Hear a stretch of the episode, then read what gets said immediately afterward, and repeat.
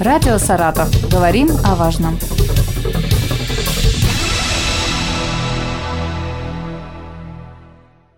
У микрофона Юлия Маслова. Здравствуйте. Сегодня со мной в студии Светлана Игоревна Кисурина, начальник отдела государственной итоговой аттестации. Здравствуйте. Добрый день. Сегодня мы поговорим о подготовке к единому государственному экзамену. Расскажите, какие нововведения в ОГЭ и ЕГЭ есть в 2023 году?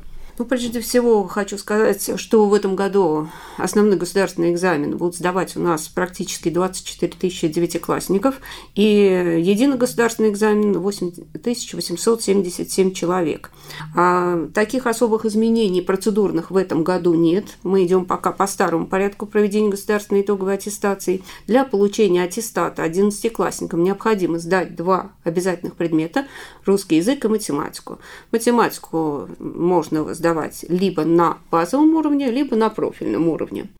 Если выпускник потенциально собирается поступать в ВУЗ, где вступительным испытанием является математика профильного уровня, то есть сдавать ее нужно на профильном уровне. Для аттестата достаточно базового уровня. Для девятиклассников необходимо сдать 4 предмета – русский язык, математику и 2 предмета по выбору для получения аттестата и планирования своих дальнейших жизненных планов. Есть ли какие-то изменения в заданиях, так называемых КИМах? Если да, то какие, может быть, почему решили изменить? А что касается контрольно-измерительных материалов, то э, задания КИМ ЕГЭ претерпели серьезные изменения в 2022 году, когда они были спланированы в соответствии с федеральным государственным образовательным стандартом среднего общего образования. А поэтому таких кардинальных изменений в этом году нет, но, тем не менее, есть изменения незначительные, и хотелось бы отметить следующее, что изменились э, КИМ по истории. Во-первых, время выполнения экзаменационной работы увеличено со 180 минут до 210 и э, увеличено количество заданий до 21. С чем связано? В работу включено задание, которое требует знания фактов истории Великой Отечественной войны и задание на проверку умений сравнивать исторические события, процессы, явления. Что касается изменений, которые претерпели КИМ девятых классов, то здесь тоже кардинальных серьезных изменений нет. Вместе с тем изменилось критериальное оценивание работ по литературе, и, соответственно, изменилось количество заданий, максимальное количество баллов, которое можно набрать. С 45 уменьшилось до 42. Изменились критерии оценивания расчетных задач по физике. Но что хочу сказать. Все контрольно-измерительные материалы размещены на сайте Федерального института педагогических измерений еще в августе 2022 года. Поэтому работа велась планомерная, целенаправленная, ни для кого это не является неожиданным. А уже известно, какие э, экзамены саратовские школьники будут сдавать и какие пользуются наибольшей популярностью? да, конечно, сказать. известно. Выбор предметов выпускники 11 классов делают до 1 февраля, а до 1 марта девятиклассники выбирают предметы. Если говорить о выборе 11-классников, то русский язык, конечно, сдают все выпускники.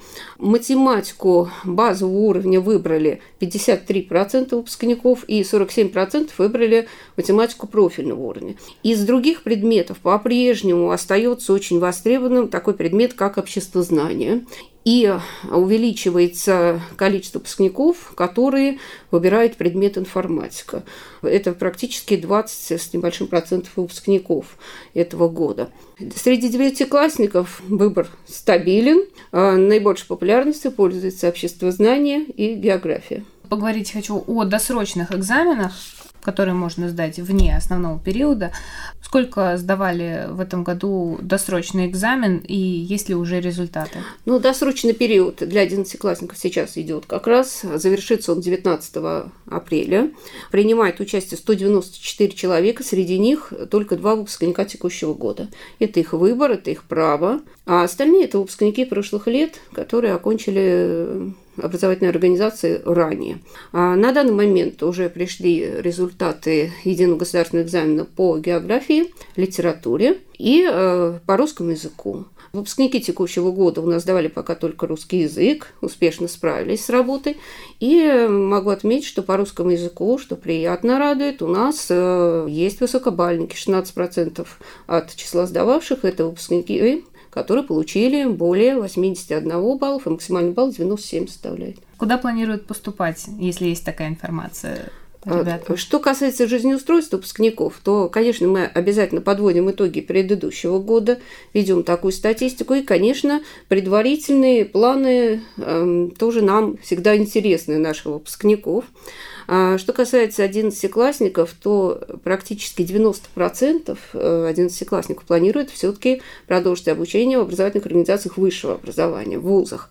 И, конечно, если смотреть по прошлому году, как реализовались планы, то 76% выпускников поступили в вузы, и 19% выпускников 11 класса поступили в учреждения среднего профессионального образования. Девятиклассники тоже планируют свое дальнейшее жизнеустройство. На данный момент 44% девятиклассников планируют продолжить обучение в 10 классе либо своей образовательной организации, либо других, в зависимости от выбранного дальнейшего профиля обучения.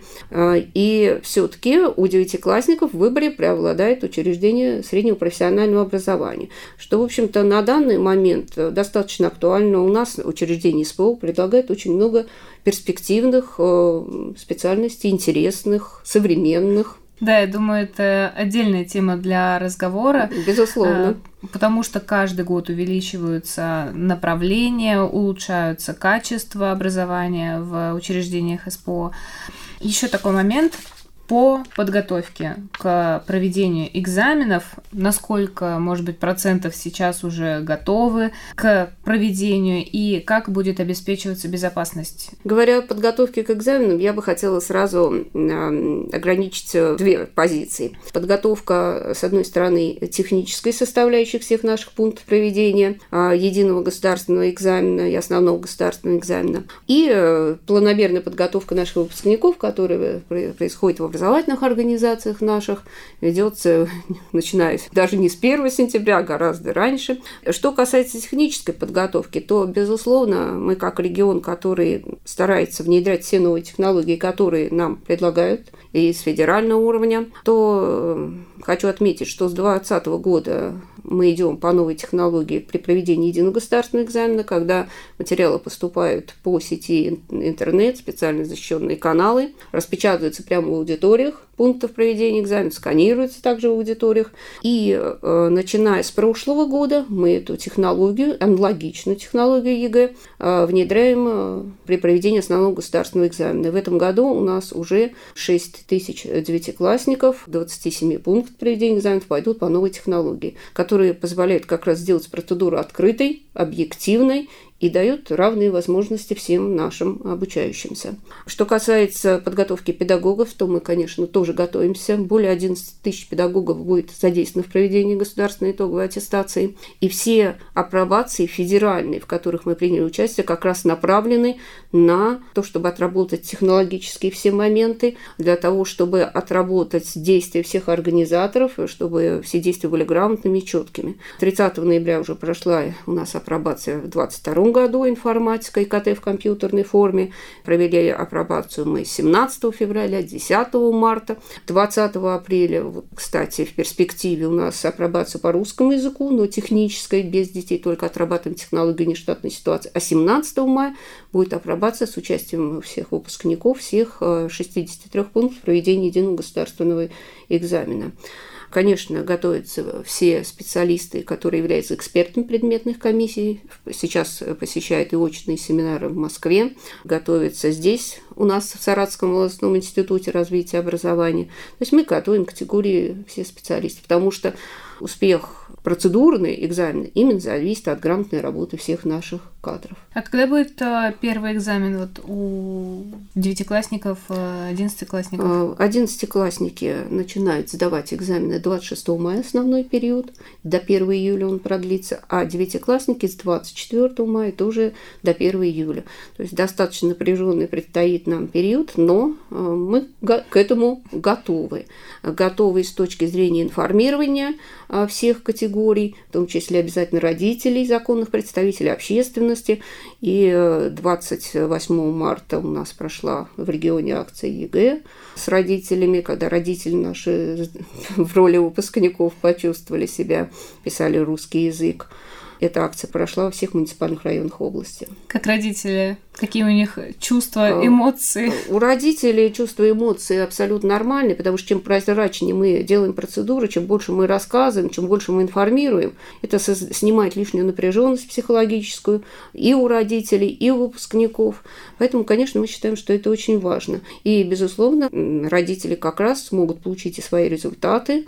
7 числа мы обозначили срок завершения проверки. Предметная комиссия у нас уже отработала. И в региональном центре оценки качества образования родители сможет по своим данным узнать свой результат. Что касается безопасности? Безопасности уделяем, конечно, особое внимание.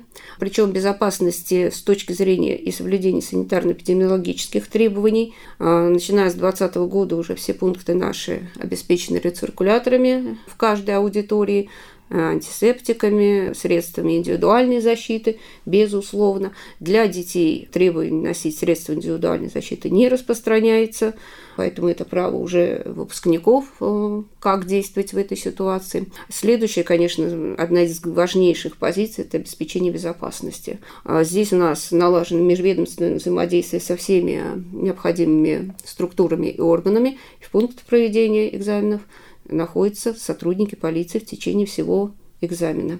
Безусловно, следует отметить, что за здоровьем участников экзаменов э, наблюдают медицинские работники. В каждом пункте проведения экзаменов у нас находится врач и медицинская сестра. И в случае, если потребуется кому-то из участников или педагогов, которые задействованы в проведении экзамена, будет оказана необходимая медицинская помощь. Ну и при необходимости, если потребуется, будет вызвана бригада скорой медицинской помощи. Ну, надеемся, То есть что все обойдемся. эти вопросы находятся на безусловном контроле, межведомственном взаимодействии у нас здесь четко выстроено и отлажено со всеми заинтересованными структурами. Что пожелаете выпускникам, родителям, может быть, какие-то советы дадите, как подготовить ребенка? Безусловно, мы э, советы даем родителям и проводим уже обязательно не первый год областные родительские собрания, которые мы называем «Готовимся к экзамену вместе». Эти собрания у нас уже прошли. Все материалы находятся на нашем официальном сайте Министерства в открытом доступе, то есть к ним можно вернуться, просмотреть трансляции для себя, сделать какие-то выводы. Конечно, в этих собраниях у нас обязательно примет участие психологи. И психологи работают в образовательных организациях с точки зрения, как э, правильно снять излишнее напряжение, как меньше волноваться перед экзаменом. Конечно, работают и с выпускниками, дают какие-то практические рекомендации родителям. А выпускникам хочется пожелать в первую очередь успешной сдачи экзаменов, реализации всех жизненных планов, то есть поступления в те образовательные организации, которые они для себя спланировали. А родителям быть надежной такой поддержкой, опором своим детям, безусловно, верить в талант своих детей, в их успех, ну и, конечно, их поддерживать, в том числе, в первую очередь, в выборе дальнейшей профессии. Спасибо вам большое. Напомню о подготовке к ЕГЭ и ОГЭ в нашем регионе. Мы поговорили с Светланой Игоревной Кисуриной, начальником отдела государственной итоговой аттестации. Спасибо большое.